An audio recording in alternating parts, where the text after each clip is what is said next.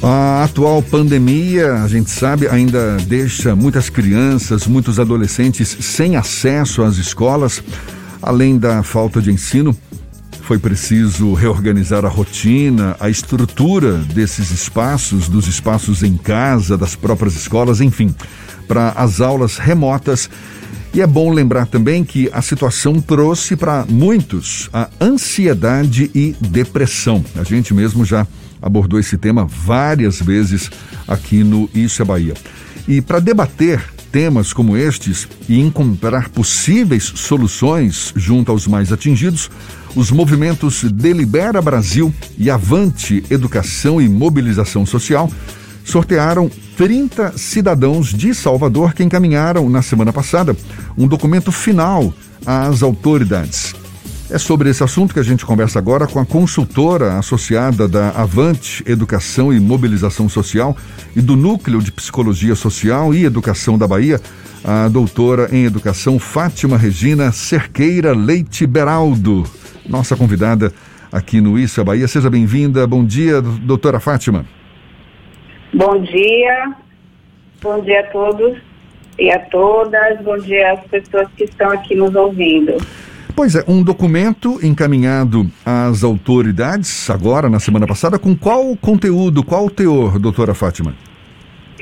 É, é, a, essa carta, né, que foi elaborada pelo Mini Público, ela contém é, dados de realidade e recomendações é, de um grupo né, de, da comunidade escolar de bairros da Cidade Baixa, é, no sentido de contribuir né, com a, as decisões que vão ser tomadas pelo poder público com relação à retomada das atividades presenciais nas escolas. Essa é uma discussão que vem se arrastando já há muito tempo. A gente reclama aqui, não é? Cadê a decisão final? Cadê os protocolos para que as aulas sejam retomadas? Dá-se a impressão de que já se sabe o que é preciso fazer no momento como esse, mas até agora não há um consenso, não há uma decisão final que permita a retomada das aulas presenciais. O que que tem de novo nessa contribuição para que a, os gestores públicos de fato possam enxergar, olha, o caminho é esse? É, eu acho que o que tem de novo é é a própria voz da população, né, que é impactada diretamente pelas decisões do poder público. A gente sabe que essa questão do direito à educação no contexto de pandemia é um tema bastante complexo. As soluções elas têm que ser construídas em diálogo né, entre os vários setores é, e principalmente com a, a, a participação dos cidadãos que são diretamente impactados, né, do, da comunidade escolar, das famílias, dos estudantes que estão sendo diretamente impactados pela situação da escola nesse contexto. Esse grupo então, que... é, esse já essa inovação, né, de estar tá se levando uma carta com recomendações que foram escritas em, em, em sete oficinas onde essas pessoas, representantes da comunidade de bairros da Cidade Baixa, interagiram entre si e também com especialistas é, que, que trouxeram informações relevantes para que eles pudessem deliberar e escrever a carta com sugestões, com recomendações que partiram de, dos dados da sua realidade, né, de sua experiência com a situação. A senhora poderia dar um exemplo prático dessas recomendações, dessas sugestões? Porque o grupo parece que escutou especialistas, pais, alunos, Sim. diversos grupos afetados, não? Sim, as recomendações desse mini público, elas dizem respeito à gestão escolar e o aprimoramento das atividades para a aprendizagem dos estudantes. Então, o, é, o mini público defende uma gestão escolar participativa, e destaca, né, como um dos pontos principais de sua recomendação, a necessidade do acolhimento às famílias, aos estudantes, um acolhimento qualificado. Porque eles entendem que né, muitas pessoas tiveram experiências, perderam né, períodos, é, como o senhor disse também, né, muitos casos de depressão, Então, eles acreditam que as soluções para a retomada das, das aulas presenciais né, e a promoção de um ensino e de uma aprendizagem de qualidade começam pelo acolhimento qualitativo das famílias e dos estudantes, enfim, da comunidade escolar. Então, uma sugestão, a carta é, é bem extensa, ela tem 11 páginas, mas uma su sugestão nesse sentido, né, seria implantar uma ouvidoria escolar com psicólogo para escutar estudantes e as mães da comunidade que estão sobrecarregadas né, em virtude das demandas impostas pela pandemia. Doutora Fátima, então, nós temos um sim? fórum que é bastante adequado para esse tipo de debate, que é a Câmara de Vereadores houve uma busca ou um diálogo para que os representantes eleitos pela população participassem dessas discussões sobre a educação sim. através desse projeto de mini público? Sim, sim, desde o início, né, quando a gente começou a trabalhar para a constituição desse mini público, nós já fizemos um contato Inclusive, é um vereador, né, o vereador Silvio Humberto, ele, ele participou desse mini público como um especialista em políticas públicas.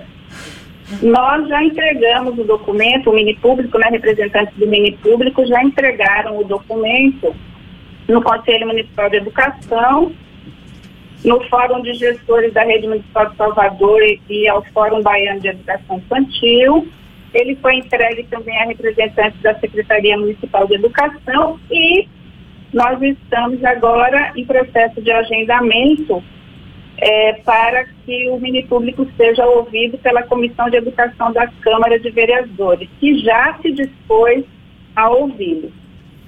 Qual a expectativa de implantação dessas propostas?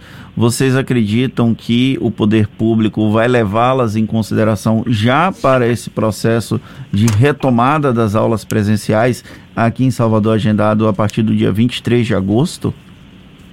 É, nós temos expectativas positivas, é, visto que né, o, o, Conselho Municipal de Educação, é, o Fórum de Gestores, o Fórum Baiano de Educação Infantil, já validaram a carta, considerando-a como uma referência né, para seu trabalho, para a escrita de documentos orientadores para as escolas. No caso da Secretaria Municipal de Educação, a carta foi entregue. As representantes nos pediram um tempo para fosse feita uma leitura cuidadosa do documento e nós estamos aguardando um retorno é, que, é, de acordo com o que foi combinado.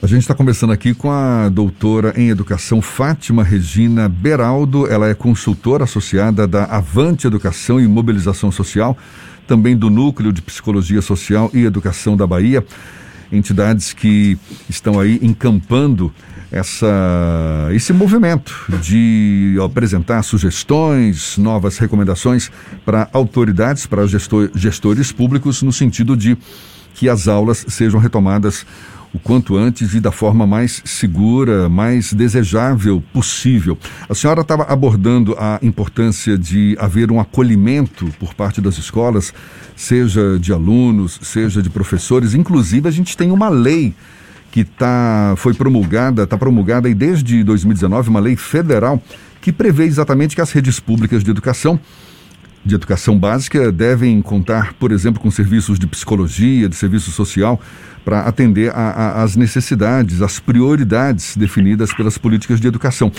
Existe algum sinal, a senhora percebe, algum sinal do, das autoridades públicas locais, sejam nível municipal, nível estadual, de oferecer esse suporte psicológico também para alunos e professores nas escolas?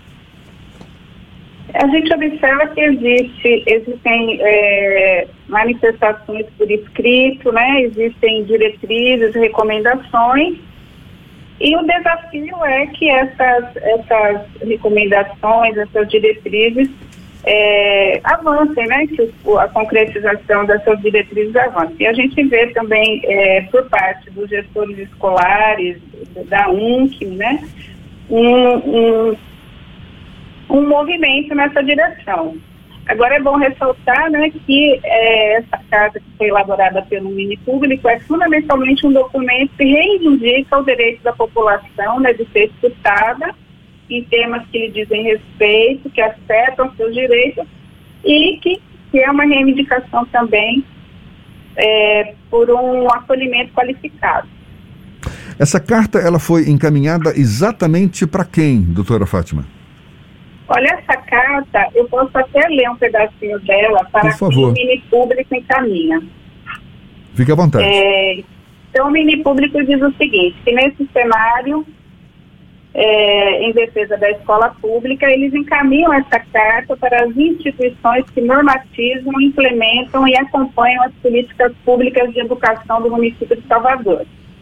Como eu, eu já expliquei, ela já foi entregue né, ao, a, ao Fórum de, ao Conselho Municipal, ao Fórum de Gestores da Rede Municipal de Salvador, ao Fórum Baiano de Educação Infantil, a representantes da Secretaria Municipal de Educação.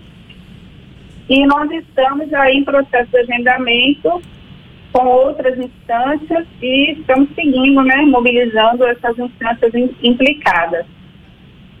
Pelo menos para quem já foi encaminhada essa carta, vocês já tiveram resposta? Então, como eu disse ao senhor, nós tivemos, nós, essas cartas foram entregues em reuniões online. Então, o mini público esteve presente no momento da entrega e muitos feedbacks já foram dados no momento da entrega, porque as pessoas, é, os representantes né, dos órgãos para os quais a carta foi entregue já, já tinham feito a leitura anteriormente. Então, é, uma, uma das respostas, por exemplo, do Conselho Municipal de Educação é que a carta será uma das referências do seu trabalho e para a escrita de documentos orientadores para as escolas. Maravilha, tá é, certo. Parabéns pela iniciativa, então. Agora Sim. é aguardar né, a resposta é. da Secretaria de Educação para que nós entregamos é, uma, uma cópia impressa do documento. Secretaria Municipal de Educação ou estadual?